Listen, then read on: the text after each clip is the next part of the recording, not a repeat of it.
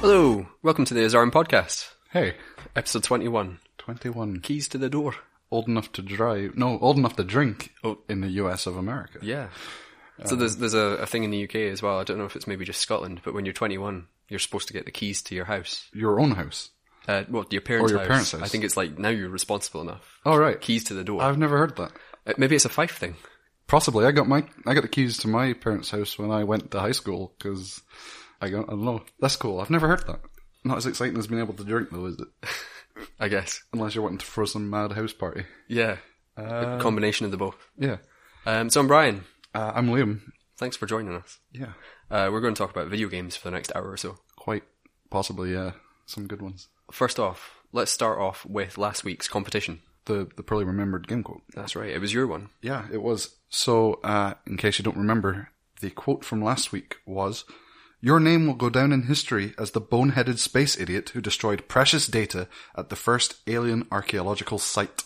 And shall I reveal who that was now? That Please do. that was Ludger Brink from the game The Dig. I'm not doing archaeology right now, Brink.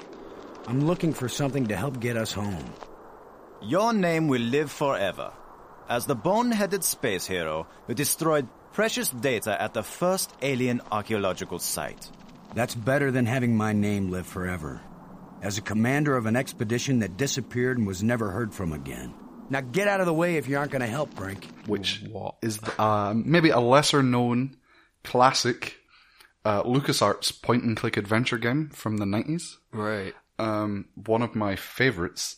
Uh, I'm sure, like, I'm sure some people have heard of it. Like most people from the time who played those games, obviously will know it. Cause It's, it's pretty obscure, right? yeah, it is. It is now. I think that's maybe time has not been kind to it, as in people have forgotten it. But um, the the premise of it, basically, if you've ever seen the film Armageddon, you'll at least be some way familiar with this story. It's the story of uh, Earth being faced with destruction by a massive asteroid that is hurtling through space on a collision course um, with us uh, and we are going to send our best and brightest. Um, this time, at least, there's no uh, oil rig miners going into space. There's a journalist, a scientist, and an army commander. Why would this you time. spend, send a journalist? Uh, this is actually, do you know what? It, it's full on Armageddon. Why would you send a journalist? It's in the story. They're like, we need somebody who can go up there and show people that we are trying our best to destroy this thing. For some reason, Fair play. and so she goes up. Um, also, she's maybe a scientist too, but is also a journalist. I I can't remember, but she definitely studies for ages to become uh, an astronaut. They're like, she's been studying. We've known about this asteroid for ages. It's not just appeared. So she has been training for a year or whatever to be Not an just astronaut. a not just a blogger. Yeah, it's not just it's yeah. Um, so she goes up with them, uh, the scientist and the astronaut and the commander. He's not really an astronaut. I think he's a he's an army commander. Uh, and they go up to this asteroid to plant nuclear devices on the asteroid to blow it off course. I think that's exactly the story from Armageddon. They Yeah. do that. That's why they need to drill stuff. But um, they get there. This is a this is like five minutes into the game, so it's not a spoiler. This is the premise of the game. The asteroid is a portal to an alien planet, and on the alien planet, you find that um, they're all dead, and there's no way back home. You don't know why they brought you there. They don't know how they brought you there, so you have to find out why you're there. Um, and the character in question, Brink, my favorite thing about him and the journalist is they are complete narcissistic assholes. Everyone who goes there is a narcissistic asshole, but these people are also very much in love with their own intellect. Okay. Like they're smart, a scientist and a journalist. So they look down on the main character who is a just an army commander. That's all he does, but actually um, throughout the entire game, they are snide. They make snide remarks. They talk down to him. They patronize him. They make fun of him, and they're just downright horrible to him. And he's there, just like, "Hey, do you want to help me? I'm gonna go and um, find out what this uh, machine I found over here does, um, because I think it could help get us off this planet." And they're like, "Oh, fuck you. Um, we're gonna go and uh, I'm s- studying these alien runes. Can you not see I'm working? Why don't you go off and kill something, you stupid army commander?" And you're like. Rude. Yeah, so you, you're like, oh, okay, and you go off and you fix the machine and you find out that there's a dead alien inside it and he's going to help, like, you know, that helps you do another thing and, and you get off the planet. And the whole time these two intellectuals, actually, it's maybe a very anti-intellectual game. Right. I don't know if that's their intent, but it comes off like, And the, I- the army guy saves the day. The intellectuals were too busy studying rocks to get off. And that's where this quote comes into play. He is like, I'm gonna get this thing that's over there and I'm gonna use it to get us off the planet. And they're like, no, you can't disturb this ground. It's, it's archaeological. We must study it. And he's like, fuck you. We're gonna die. We're, we're stuck here with no food or water. Yeah. So, um, Priorities. yeah, so uh, that is the dig. It was a Steven uh, Spielberg project, and he wanted to use that story that he'd written on his TV show called Amazing Stories, um, but which was a Twilight Zone type TV show, Okay. or Are You Afraid of the Dark, where it's a weekly story on a, a sort of um a matinee type show where it's a different story each week. And he, for whatever reason, he couldn't do it, so he went and said to LucasArts, "Why don't you just make it into a game?" And they did. So check that out if you've never played it. It's one of my all-time favorite point-and-click adventure games. Sweet. and uh, no entries. No, no one got it. No, which isn't entirely surprising. The only other person I know who's played it is Tom, and that was after I badgered him for about a year to play it. So So the prizes roll over. Yeah. Uh, kind of. Um, still up for grabs. we're going to do something different because the the game quote is as fun as it is. It's maybe not that popular with the audience. So here here's the deal, right? Tell us about what you've been playing in the last week and tell us a little bit about it. It doesn't have to be an essay. Just let us know if you're enjoying it, what you think. We'll choose one listener story and uh, they can win a, a random Steam code. We got a few different games up for grabs. Uh, last week it was Guacamole Gold Edition and Super Meat Boy because it was a rollover prize. But we'll just start handing them out at random. If uh, if you get a code for a game you've already got, give it to a friend. It's just for fun, really. Yeah, Just a little bit of incentive. and it'll be nice to hear about what you've been playing. You know, It'll be great. Yeah, I mean, it'd, it'd be really cool to get more of our listeners uh, on the show. yeah. I believe we are still going to be doing the probably remembered game quote. Of course, we do have another one at the end of the show. Dave's quote in absentia. It's a good one as well. I think so. Uh, I think it's deceptively obscure. Mm. That might be a little bit of a hint. Okay, Too much of a hint? Probably not. so let's move on to the news. Okay, cool. We did mention the the Destiny stuff last week. Of course, that is news. Yeah. There's some fantastic news. Depends how much you like Destiny. Obviously, if you've ever listened to this podcast, maybe in the earlier days, you know I do love Destiny. Hmm. Um, Destiny 1 is coming to an end in, well, three years it'll be in September, so it's not yet coming to an end. Uh, but Destiny 2 is on the horizon. I think you spoke about that a little bit last week. Yeah. Um, so uh, on Wednesday, Bungie revealed their Age of Triumph.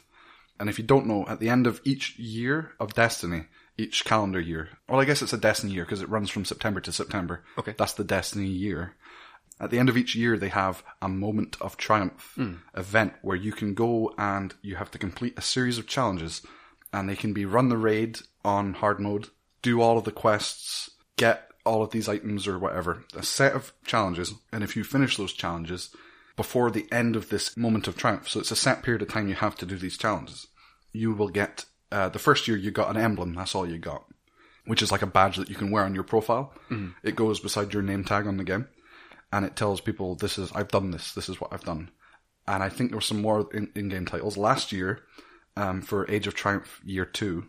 They did. You got an emblem, and you were uh, then given a code to buy a T-shirt off the website, which was specifically for people who completed the, the moments of triumph. It had like a nice design with the challenges on the back of the T-shirt and your gamer tag on your arm. Is that the one you picked up as well? Uh, I have that one. Yeah, it's blue um, on black, and that was really fun.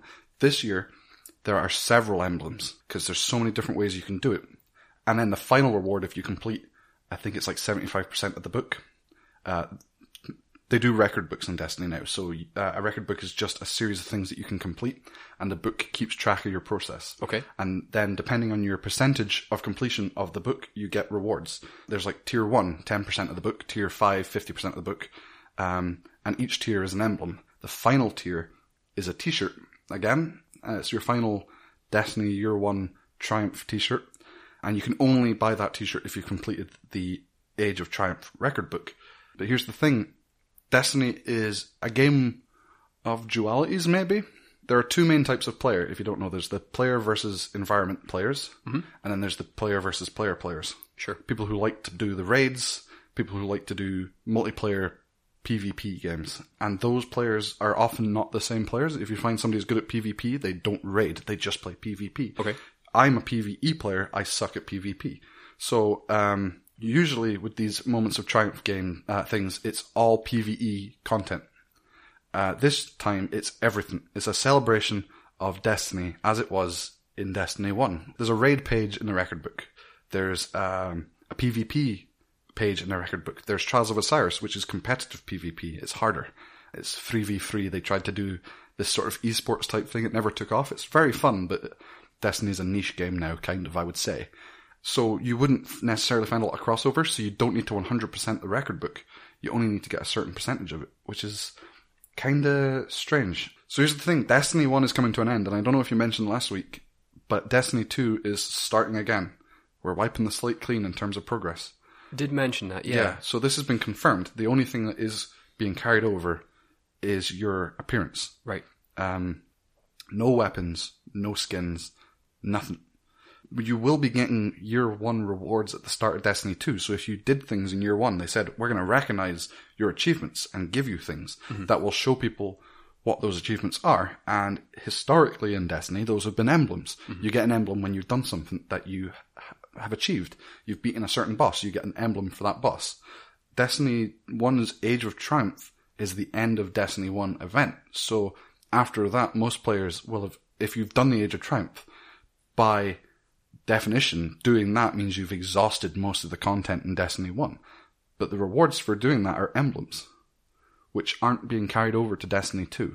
Okay. In, in as much as we understand the press release, which said nothing is being carried over, just your appearance Right. why are they giving us emblems as a reward for doing something which is meant to mark the end of Destiny 1 and the beginning of Destiny? Because they're as it purely goes forward? cosmetic, right? They are. There is no gameplay benefit to this. And these emblems are very specific. If you're a raider, you will have an emblem that says, to me, in Destiny, raiding was the most important thing, and I have achieved, you know, the, the high, like the highest in raiding. I've done all of the raids at the hardest level and completed them. So that says, well, there's no more raids for you in Destiny 1. You've done them all. Move on to Destiny 2. Here's a nice emblem. But you won't have it in Destiny 2? yeah. Like, I don't want to complain because I'm quite happy to leave Destiny 1 as Destiny 1 and move forward.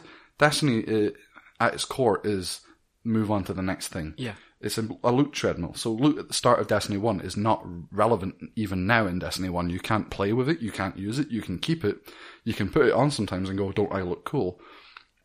To me though, it's always been, I was there when that was relevant and I did Vault of Glass at the start of Destiny 1.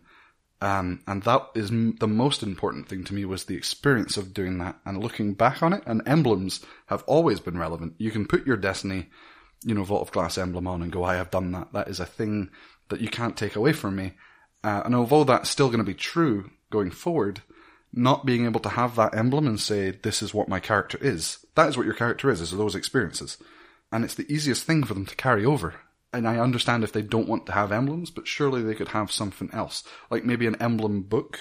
Like you could have those emblems in the game, but they don't necessarily need to be on your name tag you can have a profile and people could look at your profile and go, oh, he's got all these emblems, like a medal on a book. Um, maybe that's going to happen. I can't say for sure, but the press release states that that's all that's being carried over. You, It's a strange choice. Yeah, I it- think if, if they know that it's not going to carry over, why make that? Why would there be any incentive? Yeah, why to make take that part in the- this big challenge? yeah, apart from the t-shirt, which I'm going to do. I'm going to get that t-shirt. Quite right. Mark my words. I'll be back in. Don't know when it's going to end. It's really early because they, as, like I said, the end of the Destiny year is September. Destiny Two hasn't even been formally announced. It's probably going to be a while off. So I'm assuming mm, Age of Triumph, Moments of Triumph usually lasts about a month and a half or something, six weeks, eight weeks. This is probably going to be longer because it's a huge record book. It's the biggest record book Destiny's ever had, and it's free. Oh, more news. They're bringing back all of the Destiny raids as well. Every single raid in Destiny is going to be bumped up to the highest light level for free. So you can go back to Vault of Glass and you can play that with new loot, new challenges, new content. So these were time sensitive originally. Um, yeah, so the way it works is um, Destiny, each expansion, they don't really do expansions now, they do uh, content updates. But in the first year, it was big release, expansion, expansion, big release. And in each big release, they brought out a new raid and then one in like the the, the latter half of the Destiny calendar year. Um, but the thing is, when the next raid comes out, or the next expansion, they raised the light level, the raids would stay at the same light level and have the same loot, so they were no longer viable if you wanted to play end game content. So this is a big thing. This is the first time that they've gone back and brought those end game raids up to the current level, and you can play all four with new content and new challenges, and it's really exciting. So it's a great time to be a Destiny player. Starting on March 28th is when the first raid is coming back, Crota's End, I think it is, which is actually the second raid that they did.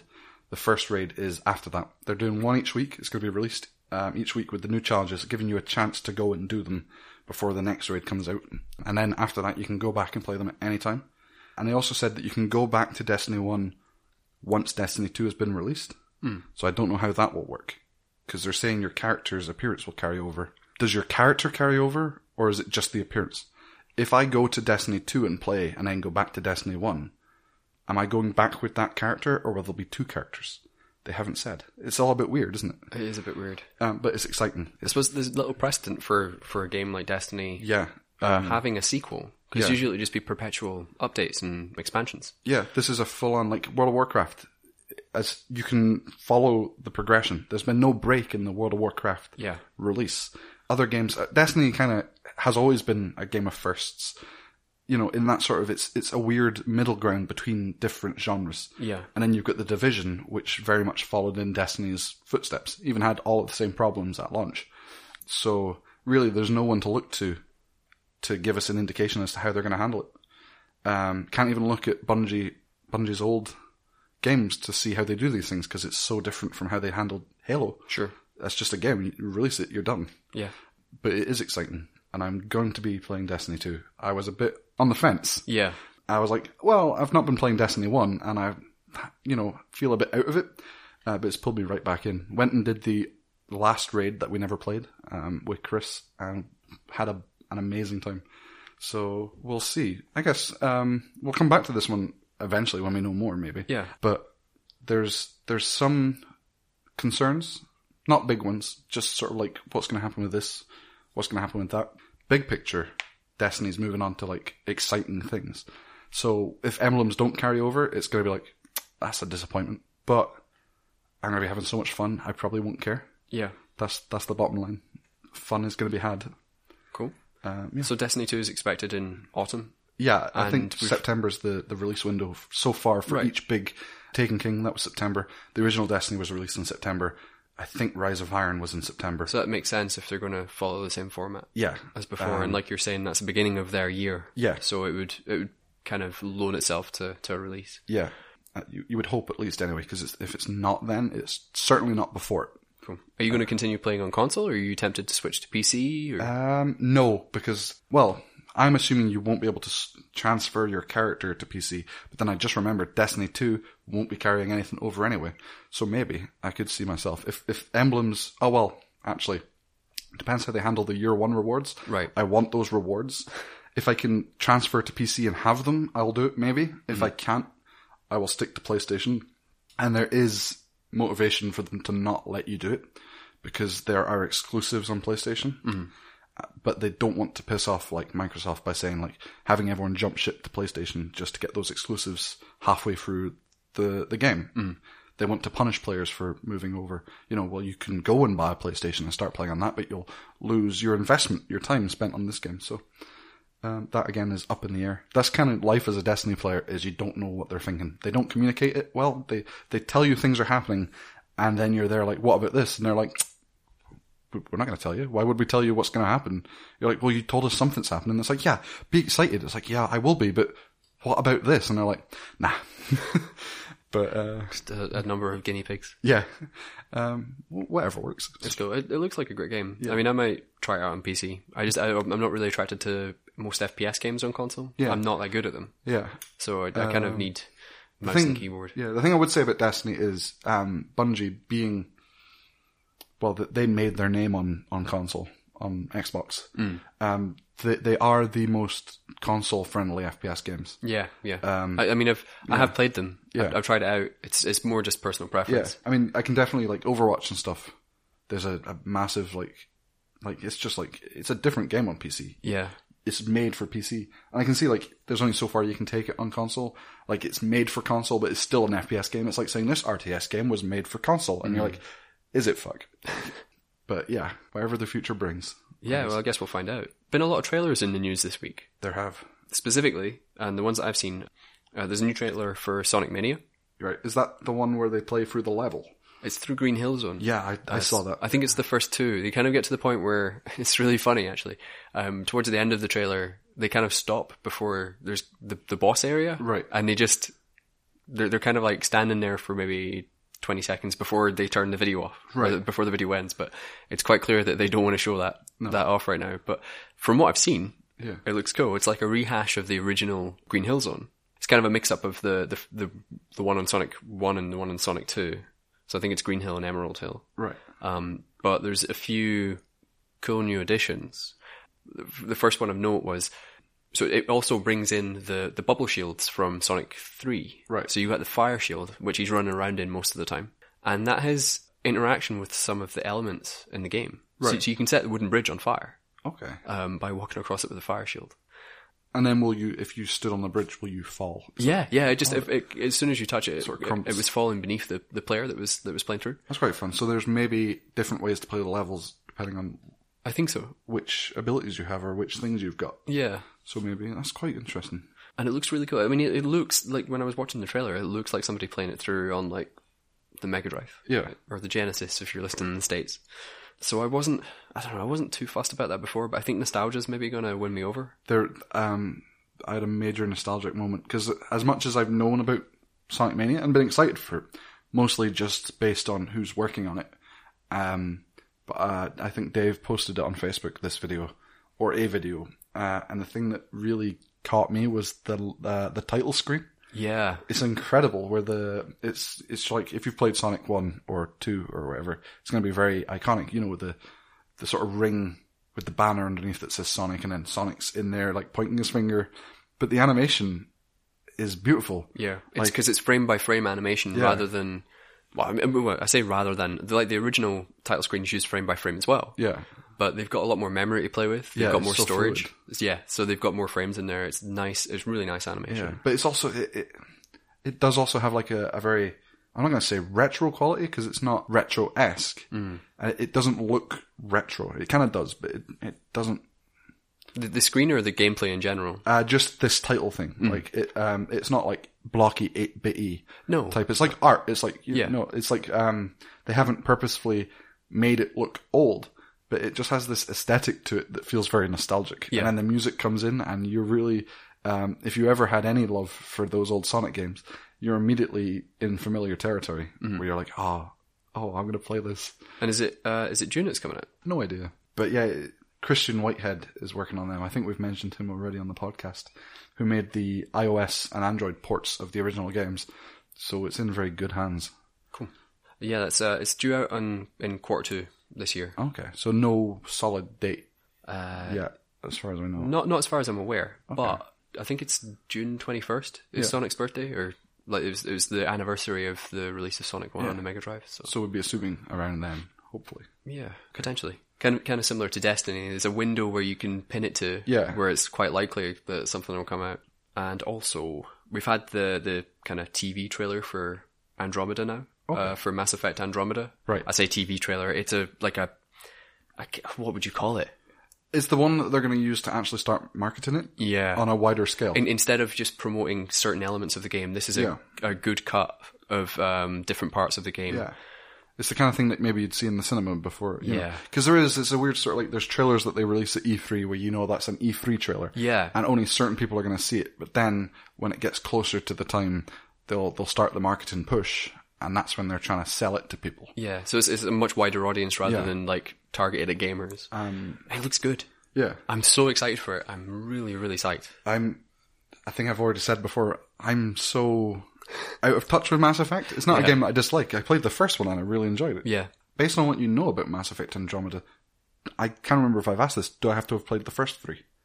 I don't think so. No, because it's a, a time skip, isn't it? Well, it's a new new bad guy. So I think the the basic premise is it's 600 years Since ahead of the the original trilogy. right, Um, it's something like uh, there's an ark ship, Okay. uh, which takes a bunch of people from Earth, and uh, Oh, they're colonists. yeah, Okay. exactly, yeah, they're off to colonize planets in the Andromeda galaxy. Right. So this this journey takes them 600 years. So as far as they know, they came from the same time frame, like the same time Yeah. of it. But it's, Yes. it, they've it's now ahead. It- yes, yeah, they're they're from the God, they're they're from the same time frame as the original game is set. Yeah. So their knowledge and their, I guess, their history of current events Yeah. is related to the original games. So there might be references, and it would surprise me if there weren't, because there'll be throwbacks for, for fans of the original series. But I think in terms of the story, they're making a clean break. Yeah. Now, doesn't that raise weird philosophical things or sociological or whatever implications of space travel in the future? So, say if we were doing space travel at the end of World War II and we sent colonists so far off that they were s- then 600 years in the future. Sure. And as far as they know, they'd just come from that period of time. They would be a, con- that's a completely different sociological If we sent people from the World War II era, yeah, or or just like some somewhere like that's a really big time where things were developing. So um, the world was changing really rapidly Yeah. after World War II. well, I mean that's And- it because like they've, six- they've been sent off during Yeah. a time of war Yeah. against uh, the Reapers from Yeah. Um, the, the original series. but then you could think like in the six hundred years since then, if you think about where, how we've changed Mm. in like the when like 1930, 1930s to nineteen fifty. Yeah. that twenty years. That's you know not that long ago, and how long we've how much we've changed. so, yeah. hopefully Yeah. changed. It does. It raises a lot of yeah. ethical questions. It's like- I mean, it's it's like we we could um, maybe fifty years in our future. Yeah. like m- eating uh, eating meat might be taboo. We Yeah. might not farm uh, animals for meat anymore. Yeah. So it, yeah, there's a whole bunch of things that could change, and it's like you meet people in the future, and it's it's like well, these these people don't understand us. They're savages or whatever. You, so let's say we sent these colonists off. They, as far as they know, that ship that they've gone, it, its only job is to carry them to where they're going. So we're assuming that that ship is not being uh, developed technologically. So their technology is frozen in the time that they were sent off. I believe so. Yeah. Uh, say they were in cryostasis, which I'm assuming they are. yeah. Um, they are sociologically, um, psychologically frozen in time. Mm-hmm. Th- They're not developing as a society in that time. Yeah. So they are now a snapshot of the time they were sent off. Yep. 600 years into the future. Let's assume that the place they left has now had 600 years of development. Uh, society has changed. The place they've left is a completely different society than It is. when they've just. So then let's say that that society obviously knows that they're going there. Mm-hmm. Then tries to establish, they would probably try to establish contact. with them. Contact and some kind of um, travel Yeah. uh, link. So now we've got them.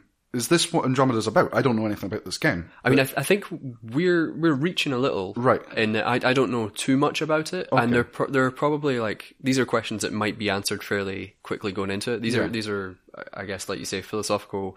They're they're kind of almost uh, hypothetical questions, Yeah, But they're they're good questions, and they, in terms of like space travel in general, it's quite interesting. It's, Yeah. it's a it's a good point. so I think this is the. I mean, I don't know anything about Andromeda. I, I know it's a Mass Effect game. That's Hmm. Yeah. the limit of what it is. But even just that, like the the idea of what you can get out of that premise of a colon, colony ship going 600 years into the Yeah. future, that's so so interesting. It's It is, exciting. I would like. I'm quite. You know, it's the first time I've really thought about the game. Might have to go and check it out. Hmm. yeah, I mean, I'll, I'll definitely be playing it. I've I've pre-ordered it. Um, I think I mentioned before I pre-ordered it on console. Right. I've switched that to PC. As much as I hate Origin as a platform for PC gaming, Yeah. I'm going to just suck it up because I think ultimately I'll be able to do more on the PC version, Right. and I can probably like I don't have a PS4 Pro, Pro yet, so I can probably expect a higher frame rate and better resolution and stuff. I can I can probably mod it as well, Yeah. um, to an extent later on if if they release high texture packs or whatever. Yeah. But that's that's I mean that's all just like kind of technical nonsense. I mean, aside from that, I am really looking forward to it in terms of storyline. It's it's got some like a great uh, voice cast. Uh, I think mentioned a few weeks ago, Natalie Dormer. Yeah. uh, I think it's Camille Nanjiani. Don't know who that is. He's in Silicon Valley. Oh, right, okay. I I know of the show. I haven't watched it. A really funny guy and a total nerd if you follow him on Twitter. And yeah, it just the, just the game looks great. It looks like a, a really nice game. So I'm big on sci-fi. I don't know if you can tell. I like the scope that sci-fi affords you in terms of Well, this is it. I mean, you, c- there's there's no rule limitations. No. Fa- I mean, fantasy uh, and high fantasy, there are certain rules. Yeah. And even with uh, magic, Yeah. and with f- f- fantastic creatures, dragons, etc. Yeah. you there's simple there's certain archetypes that you're expected to follow. Yeah. Science fiction kind of like frees you to do whatever you want. And it's also the thing I think a lot of people think of when they think of sci-fi. They think of Star Wars. Mm. This is not a criticism of Star Wars. Star Wars is a fantasy film, and it's limited by that. Things I like about sci-fi um, are you can use sci-fi to present sociological, hypothetical situations. Yeah. So, uh, like uh, The Left Hand of Darkness by Ursula Le Guin. That's a, a series of novels. Oh, it's it's part of a series of novels called The Dispossessed, uh, I think. But anyway, basically, this one is about a society of people who are androgynous. There's no gender, biological or otherwise, on this planet. And it's really interesting the way it explores that, but you could only do that in sci fi like or um, Philip K. Dick does it a lot with A Scanner Darkly. That's a Hmm. sci-fi film uh, book, um, but it explores sociological things. Yeah. uh, using a sci-fi framework to justify having that, you know, the reason for things happening. Hmm. Kurt Vonnegut does it as well.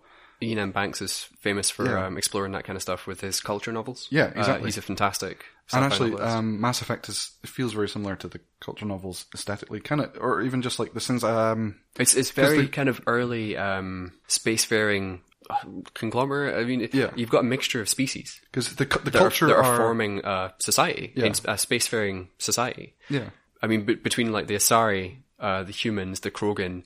yeah, Oh God, what are the what what, what is uh the Catman, Catman? Gar- Gareth. Oh, No. g- the Garrus, who's a Garrus. Turian. okay, We right. got Turians, um, and, and I was thinking of Morden as well, but I can't remember I his. don't know. Um, but anyway, yeah, th- there's there's so many. Um, it's like a a united space federation Yeah. thing, and you get the same thing in Star Trek. Yeah, it, it's, Star Trek is the epitome of like people think of Star Trek as being this trashy sci-fi thing, and it is. When they do the sci-fi, the sci-fi is trashy. Yeah. it's like oh, we have to set up the the phase flux machine to depolarize and send off a photon that will rip open the space-time continuum so that we can suck out the, the crystals that will power our ship back to the nebula and you're like But that's that's usually just like guff yeah it's it, to further uh, develop a social problem Exactly. within an episode. it provides a framework to justify having that scenario where that scenario might not actually ever occur on earth but the sociological stuff that you explore by doing that can be applied to things on earth and, and in real life Yeah. and that's really interesting is exploring human society or psychology or emotion or whatever in that way yeah, and it's it's done a lot as well. Like, I mean, if you look at um, Gene Roddenberry's science fiction shows, Yeah. like one of which i think was called andromeda wasn't it really, oh yeah, yeah, was that the one starring Hercules guy? uh, maybe I- i'm not sure i don't I didn't I didn't I know that never was watched it. that was one of Gene Roddenberry. I think it was. I might be putting my foot in it now, but um, um, but yeah, I mean, if if you look at Star Trek, yeah, um, that that often presents problems. And if you uh, specifically if you go back to uh, the original series in Next Gen, you got things like um, interracial relationships when those were still. I mean, nowadays like that that's normal and it should Yeah. be.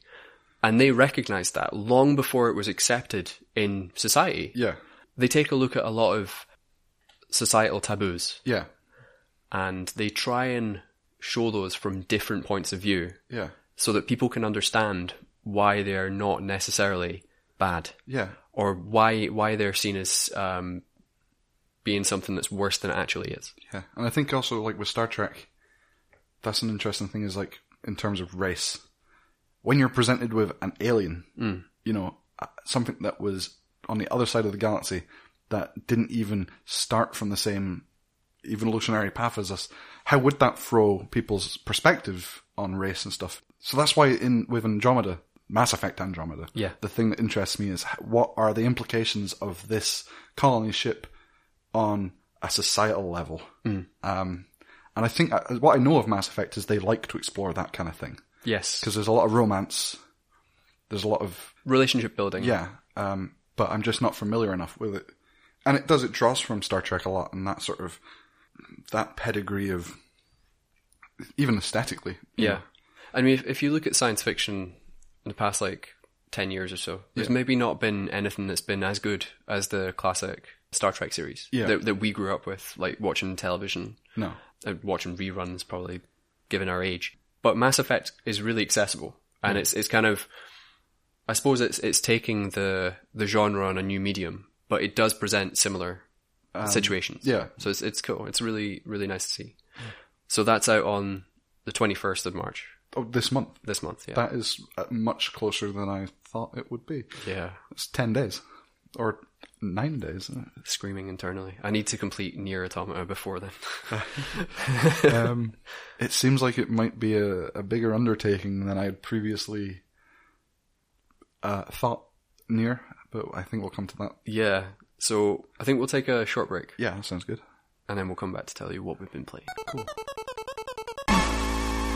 Hello and welcome back to the Azarin podcast. Hey.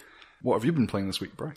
Not Near Automata. Oh, that is a shame. It's a sore point. Yeah. Do But, you want to uh, explain why? Uh, Royal Mail are assholes. Cool. They they marked my package as delivered, but it's actually delivered to a depot, not to the address specified. Ah. So thanks, Royal Mail, you fucking dicks. ruining video games since 1908. I don't know when the Raw Mail was founded, I'll be honest. Um, Probably not before video games. No. So, in the absence of Nier Automata, what have you been playing? I have been playing Zelda Breath of the Wild on the Wii U Right. specifically, Okay. because I don't have a Switch. No. But um, yeah, I complain about not having it. There's, there's so much to fall back on right now. So many good games. I've still not. I barely scratched the surface of Horizon Zero Dawn as well. But Ashley's kind of picked up that from me, and she's gotten much further. She's really enjoying it, Yeah. and I'm quite happy just to watch. It's it's a really good game. Um, but it's it's one of these things because it's so cinematic, because it's so story driven. Um, y you can kind of watch someone else play it and enjoy it. Yeah. Zelda Breath of the Wild. I started playing this morning. Right. And I, I, you were playing it as I came in Yeah. to record just earlier. I've Uh, maybe done like two or three hours total. Yeah. Uh, I'm still in the starting area, which is called the plateau, and I'm really enjoying it. I don't tend to follow or praise highly the Zelda games. I think Right. it's it's a cool franchise, but if if a game is shit, I'll call out on it. Like, yeah yeah you- You're not going to give it a pass just because it's a certain pedigree of game. sure. And I mean, the last Zelda game I actually really had fun playing was Wind Waker. Yeah. and even then, that's got like some really drawn out areas, like when you're in the boat and Yeah. you know between areas. Coming back to the Breath of the Wild. Breath of the Wild. Uh, it's had consistently perfect scores. You were saying on yeah, Metacritic. 43 score, like 43 reviews scored at 100 out of 100, breaking Metacritic's own records Yeah. for review scores. Completely unprecedented. Yeah. And before, uh, when I was reading the reviews, I would have been slightly pessimistic as to, to how um, highly they were rating it and how, how little they were critiquing it. Yeah, sort of like skeptical. Yeah, yeah. I, I wanted to play it for myself, but I don't have any complaints so far. No, I, I mean, I must say, I was not following. Like, I don't know. I didn't know a lot about the game. I knew it was Zelda, and I knew it was doing certain things. Uh, their sort of design ethos for the game was uh, of a certain way that kind of interested me in it. But coming in and watching you play it there, that is what sold me the game finally. Like, where I'm like, I, I'm going to really enjoy playing this. Yeah. it just looked like So- so, much fun. So I mean, like uh, from watching, I mean the visuals, the Yeah. the design on it, and the artistic direction. That's really tight. Yeah. Like the the shrine that I was in when you Yeah. came in. It's one of the early ones, so like don't worry about too much of the story being given away here. Uh, I I don't even know the the setup. Yeah, I've not had it Mm-hmm. explained to me by any of the in game characters.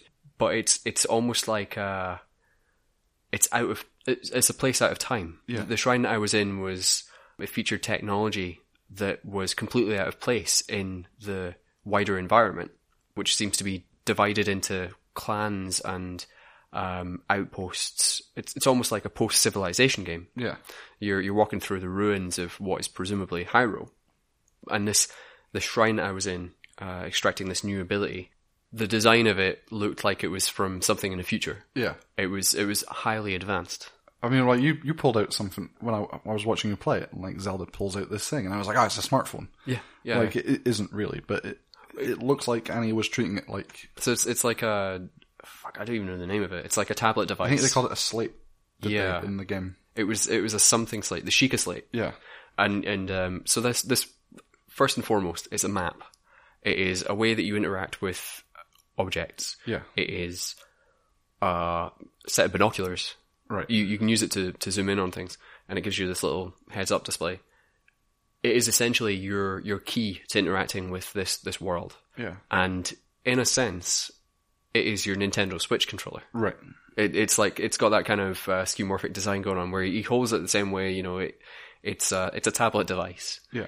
and it's uh, it's advanced technologically. So take that as you will, but it's kind of like an advertisement for the, either the the Wiimote or your Nintendo Switch. Yeah. and it's it's just a really cool game. Like if you take Link out of it, if you take Zelda out of the equation, Yeah. I would love playing this game. The Ah. um I know you you made a comparison to the original Zelda title, Yeah, which was is- completely open world, yeah.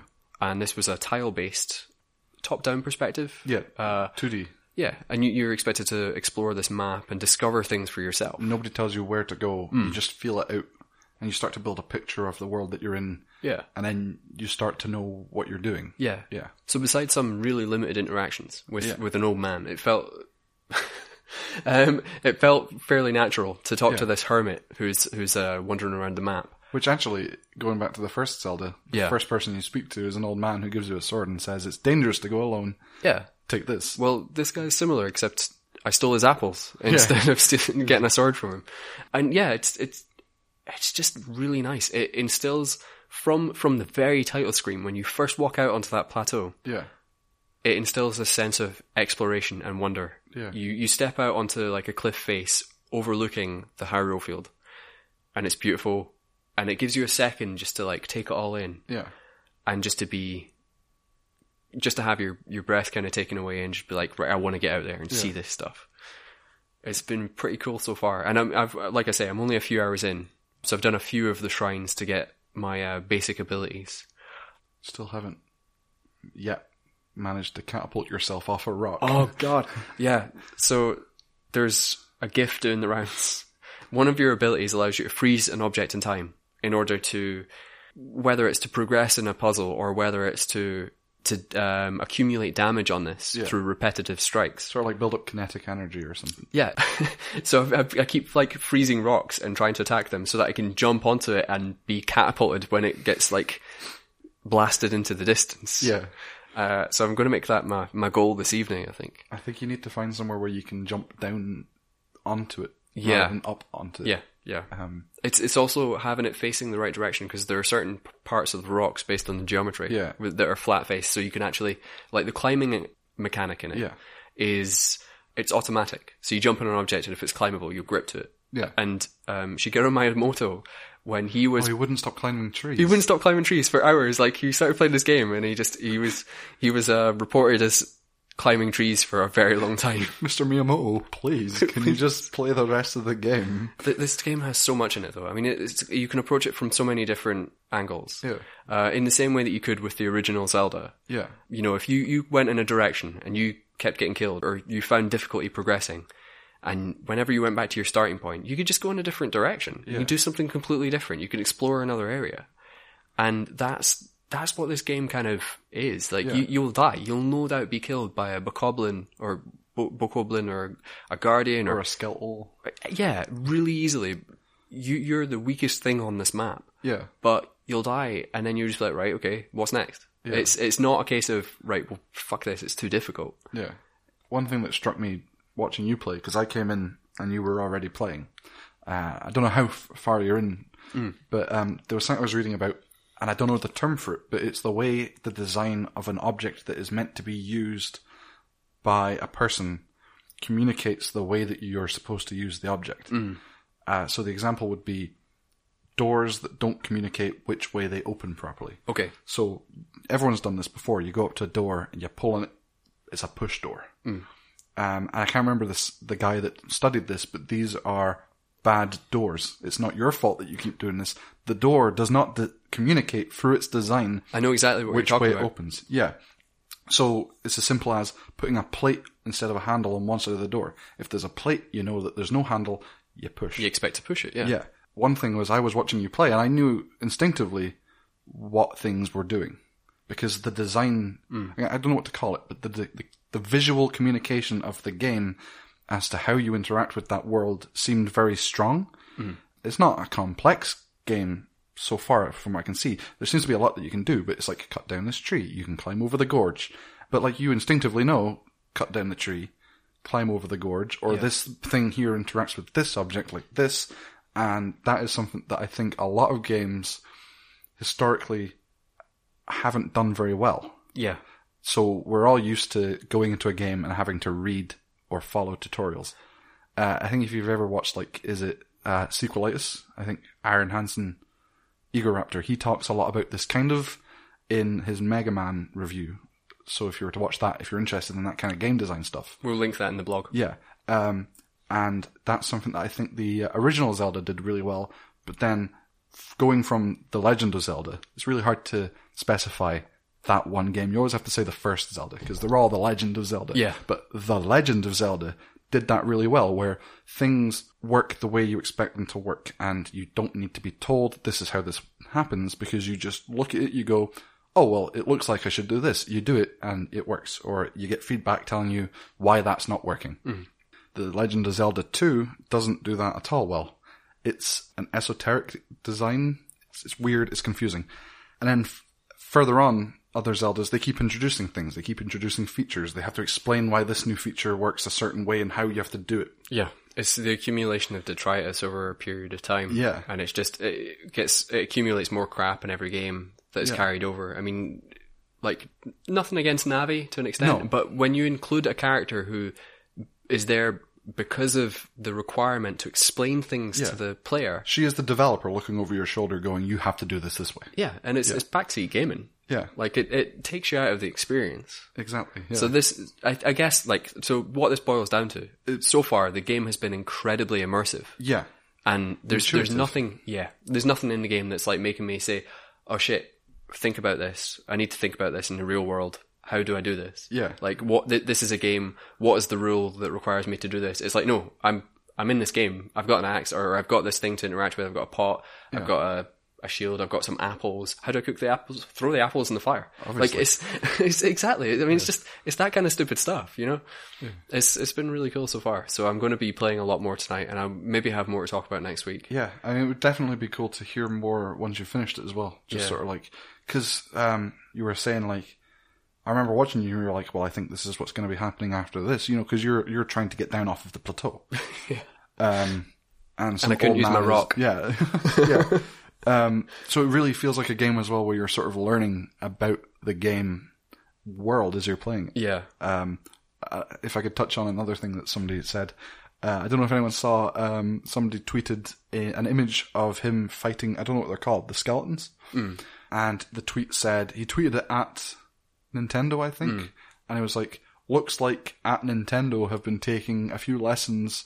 From Dark Souls, and then the Dark Souls official Twitter sa- um, tweeted him and said, "We've all been taking lessons from Nintendo Sensei for a very long time."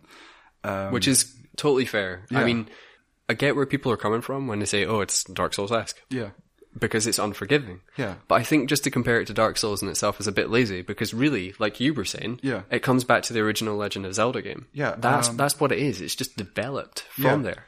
Uh, and Dark Souls, I mean, it, it is very similar to Dark Souls as well, but only in as much as Dark Souls also takes those cues from the original Legend of Zelda. Yeah, yeah. So they, they come from the same point, and this is the series that did that in the first place. Mm. It's not it's it's not fair to say, you know, Yeah. And uh, too too many people recently especially make direct comparisons. Oh, if it's difficult, it's Dark Souls. yeah. So, and, like it's just it's lazy. Yeah, I think definitely. Um, but no, I'm I'm now 100% sold on wanting to play that game. Cool. Well, um, if you, you play it over the week, let me know how you get on, and we can we can talk about it next time. Cool. So, what have you been playing? Um, Because I'm so angry. Well, um, I have been playing Near Automata. Um, I don't know why Bry hasn't been playing it, Get out of my house. but uh, the uh, so I, I got this game. I went um, I went and picked it up from a brick and mortar store that don't um, leave notes and run away.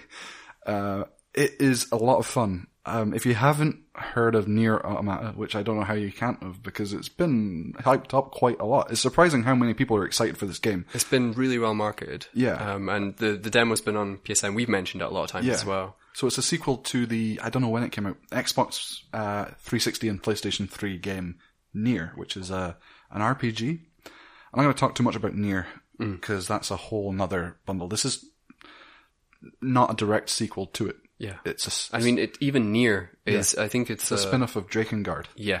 uh, which is a, an even older series that goes back to the PlayStation 2. and it's there. There, we can maybe link to some of the story stuff if you're you're picking up near for the first time because it's a very convoluted. Yeah, I mean, I've never played Backstory. Mm. Drakengard. I've played Nier. Um, Nier is set, I think, a thousand years after the last chronological Drakengard thing. Yeah, So it's a spin-off of Drakengard. It's not a direct sequel either to that. And I don't know anything about Drakengard. So I Right. don't know how Nier fits in with Drakengard. Um, and again, Nier Automata, you don't need to have played Nier. It's a different story. It's the same world, same sort of things are going on. I th- believe, I don't know uh, in what capacity because I haven't finished Nier Automata, a certain characters from Nier show up. Uh, but let's just assume nobody cares or knows about Nier or Drakengard. Yeah. And we'll just talk about Nier. Uh, the story of Nier is there, uh, Earth has been invaded by aliens. Or rather, Earth has been invaded by mechanical beings who were sent by aliens. okay, Um, and this was millennia ago, so I think it's 7,000 years ago before the start of Near Automata. And humanity had to escape and go to the moon, as you do. obviously. It's, um, it's there. Yeah, so they, many unsuccessful, uh, forays into trying to recapture Earth.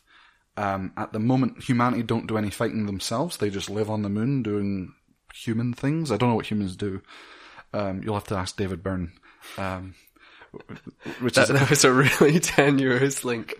just so um yeah so they've now got an android army fighting for them and this is where 2b comes in because all the androids are named after pencils you've got 2b um, you've got hb and uh, some weird graphite mechanical pencil i don't know but anyway yeah two they, they all it's like a number and a letter so there's 2b um 9s is your companion he is like a a service robot he like services you somehow Is that the little floaty thing? no, that is Pod. He Oh, is okay. your sidekick as well. He's like a, a hovering m- machine gun who also carries your things and you can program him. Sweet. Hmm. a really cool mechanic where you can get chips that will augment how your HUD works and your abilities and his abilities. Hmm.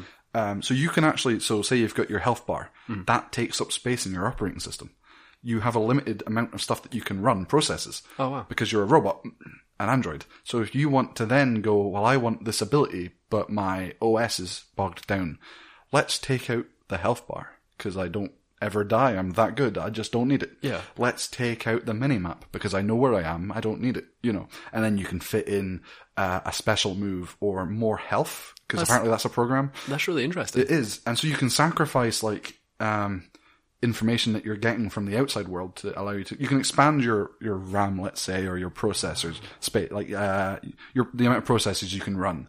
uh later on, but at the moment I've got a very limited resource. Yeah. uh, and I have to really think about what I want. I haven't taken anything core out yet because I'm a bit worried that I'll die. But um, That's a lot of trust being placed on the on the player. player, Um, actually, also there's another thing: no autosave.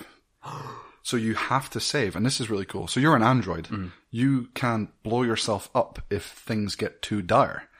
Um, I believe that ends the game. I don't know. I think you just die. Um, but also the the whole premise of the save point, the flavor, if we say it's not the mechanic, but um, you need to save to upload your consciousness to the bunker, which is the base where the androids come from. Um, and when you've done that, they can redeploy you. Um, it's just saving, really. But uh, you so you have no autosave because you need to be in range and have enough bandwidth or Wi-Fi or signal to save. So you need to get to a transmission point, which is a save point, but you don't need to go to the save point. You just need to be in range of the save point, which is cool in itself. So you can save sometimes, but not others. Yeah. And you need to be careful what you're doing because you can't just assume that you're going to be able to save. You might not be able to, and then you'll die and lose your progress. Um, so it's cool mechanical stuff that has really nice flavor to it, like uh, OS stuff and all that. Um, and so far, the game is a weird mishmash of bullet hell, hack and slash, and RPG. So it, surprisingly, I did not know it was an RPG going into it. I thought it was uh, your standard platinum hack and slash affair. really linear. Yeah. And it starts off, the first section of the game is quite linear. You go um, through the first level Uh, but when you touch down on Earth, like this, you go back up to the bunker after the first bit, and they're like, "We're redeploying you to this place to help the Resistance, who are also androids."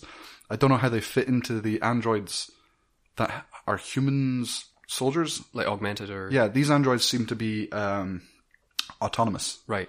It's, it does sound like it follows the same kind of convoluted story Yeah, Um, as, as the previous titles. Yeah. Uh, I haven't. So basically, um, you're down there and it's open world. You are doing quests. Uh, there are quest hubs, villages, and there's an open world map, and it's it's really nice. Um, it's really fun. The gameplay is fluid. Um, I but I do just wish that it would include more of. I haven't really done any bullet hell stuff since, and the bullet hell stuff is really fun. The boss fights are really fun. Right. That is like the the like mm, that that's the good That's, stuff. that's the meat of the game. Yeah, uh, and then there's like the uh, the the RPG stuff is really nice because you see the world and you're talking to people and their story and stuff, and uh, it characterizes the world. But I really want to fight something like it, and it works because um, it keeps you engaged because you're like, when's the next time I'm gonna fight something? But it feels a bit stick and carrot, you know. Okay, yeah. Um, at the moment, but I'm not. I'm five hours in. Yeah. And I'm going to say most of that was the first part of the game, so I'm not going to complain. Okay. Uh, I will report back maybe, and we'll see how it fared in that sort of respect. Hey, maybe I'll be Maybe way you'll be in able on to that. tell me. If by some miracle it does arrive yeah. on uh, on Monday. Um, so so far, it's really interesting. Like just the mechanics of the game are there's a lot to tinker with, and I like that. Um, other things, it's just the design of the game is beautiful. Yeah. they, they've always been like uh, Nier is a really nice looking game with really weird off the wall designs Uh-huh. uh and stuff, and also uh, just sort of like w- weirdly sexual or weirdly like sexualized. it is, yeah. Um, it's the same in this one. You do see the main character. You see her bum quite a lot yeah. to the to a degree where you're like, I'm a bit uncomfortable with the amount of times I see your bum. I'd maybe like to see your bum less. I- I- You know, Part I'm not. of that's down to the design as well. Yeah. She's essentially wearing a leotard with a dress. Yeah, so anytime you sprint, it, the the dress flies up and you see a bit of her bum. Um, and I'm like, I'm not playing this game to ogle her. I'm playing this game to fight robots. I mean, I don't mind seeing bum, but I don't know why I'm seeing her bum every other m- moment. But I'm not going to go into a, a big deep conversation about why I don't want to see this woman's bum as much as I'm seeing it. I'm, I'm sure if Dave was here, he'd probably say, well, you know, it's a Japanese game. yeah. But I mean, do, do you feel that that maybe plays a part in it? I mean, it's, Um, I don't know because I feel like it's not. That's a strange question. I don't feel like it intends to be fan servicey. okay. The first game was weirdly like that as well, and it just seems to be. It's not limited to women either, Right. and also it's it's not limited to. It's not like haven't really touched on it much, but there's like the robots seem to be a wee bit androgynous Right. where they're not too concerned about gender. They're androids. Ah. That it doesn't really matter that they're gendered. Like, why are they gendered? They can't have children or anything like that. Like, they're gendered in as much as it's purely a gender thing, not a biological thing. So, um, there's a lot of like that. It's a bit more fluid, which is kind of cool. But Do you, then, feel, do you feel it's maybe almost like um, the director doesn't care that the character is, is somewhat exposed? yeah, or and it's like it's it's not a thing. It doesn't apply to anything. It doesn't doesn't change anything about this character. Because I think in Near there's also um, characters who aren't. They're, they're not cisgendered, are they? I think there's a character in that game that is is is not, but that's not the focus of the game. Sure, I'm, sorry. I don't want to go into a big. Thing I d- I about it, didn't mean to but- derail the yeah, conversation. But you do see her bum a lot, and that's this. It's just a bit sort of like, why am I seeing her bum? Hmm. The music of the game is incredible. The music, I didn't expect to. I don't, you know. Do you know who it is that composed it? No idea. I mean, from the, from the demo as well. Like the music sounded And it beautiful. continues like that way. right.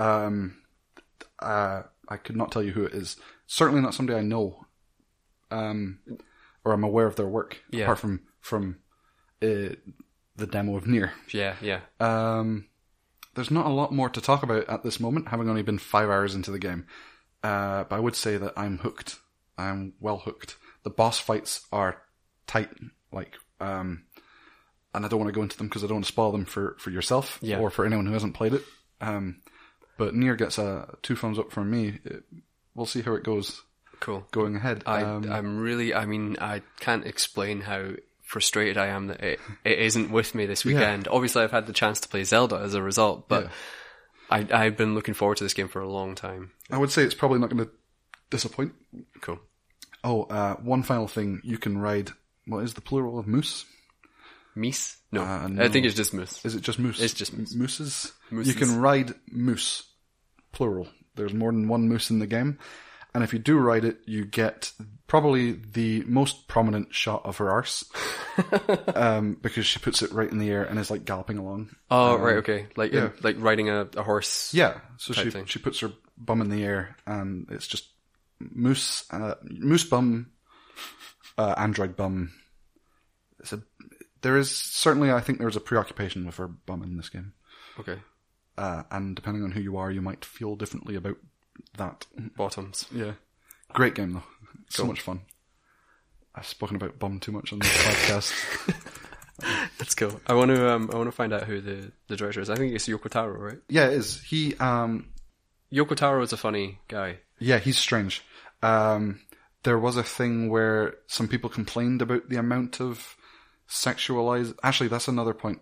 He probably is just wanting to see her bum, because some people complained about the bum before the game came out, and he was like, "Yeah, there's a bum." Actually, it, there's a lot of lewd artwork being made by fans. If we could just somebody could just round that up into a weekly zip that I could have, Do you think he was just like playing on a persona there or I have no idea, but um, there is now a weekly zip that gets sent to him. So it's a Twitter feed. I know there were there were people doctoring images to make Yeah. it more explicit than it, Yeah. it should have been as well. Um, it's a weird game. I would say that the game itself doesn't really indulge in any of that that much. Let's go. I mean, I think that if the, if it did, it would just distract from, Yeah. from what what is like a really abstract story and situation as well. Yeah. Because I mean, like from what I've read into this, and I, I won't say too much because firstly, I don't understand it. Yeah. But I mean, by all means, like, well, I can link to to some of the backstory of this. It's so weird. Yeah. Um, but I, yeah, I can't imagine that sexuality would play too much into. No. Um. The, so far, actually, there's been um, to be is not a very emotional being. She tends to reject emotion or uh, any sort of um, intimacy. So And that's that's apparent in the demo as well. yeah. Um, and it's a bit confusing because I'm not really sure whether or not that's something she doesn't do or whether it's something certain androids don't do because she's a combat android and then there are other androids and the other androids certainly ask each other out and try and go on dates and stuff because that's you talk to your operator and she's like i asked out this girl and she said no and i'm really sad um, and then Tubi's like i don't care and then the opera- operator's like yeah but you care about me don't you and Tubi's like whatever i just need to be able to concentrate on my mission Yeah. um, so it's yeah um, Let's go. I'm looking forward to playing it. certainly I, I'm enjoying it a lot, and I am keen to uh, get really stuck in and learn more about this world. I'm also hoping I can finish it before the 21st of March, but I you can don't play think Uncharted. that's likely. Yeah, yeah. No, yeah, it seems. Um, And then even uh, shortly after that as well, in April, I can't remember the exact date. Persona 5. yes, Like which and these games are just going to like chew up so much of my time. this is what me and Dave were talking about the other night. 2017 so far has been just churning out these games. Yeah. and they're all great games. Really good games. Mm. We've had Resident Evil 7, uh, we've had Neo, Gravity Rush 2, uh, Breath of the Wild, now Nier Automata. Horizon Zero Dawn's been Horizon great as Zero well. Dawn. Um, and I th- I'm sure I've even missed a couple. I mean, I think Night in the Woods was released recently as well. Loads of people have been shouting its praises. Yeah. Um For Honor, if if you're into For Honor, yeah. So it's going to be a busy year. There's Yeah. more to come. Oh, uh, Numeria, Tides of Torment, or whatever it's called, the uh, spiritual successor to Planescape Torment, that came out. Um, we've got I don't know a lot about those ones. Ah. Numeria games. Um, they're they're sort of like uh, Baldur's Gate esque Oh, okay. D and D type games. Um, Sonic Mania is coming out this year. Oh my goodness. Destiny 2, possibly. Uh, there's certainly Destiny stuff coming out. this Crash year. Bandicoot in June. Yeah. So, um, gonna have to quit my job and play some video games. Yeah, I think that's the only thing for it, right? yeah. just become professional streamers and Yeah. make loads of money. I mean, it's pretty easy, isn't it? right? Yeah. I'm sure.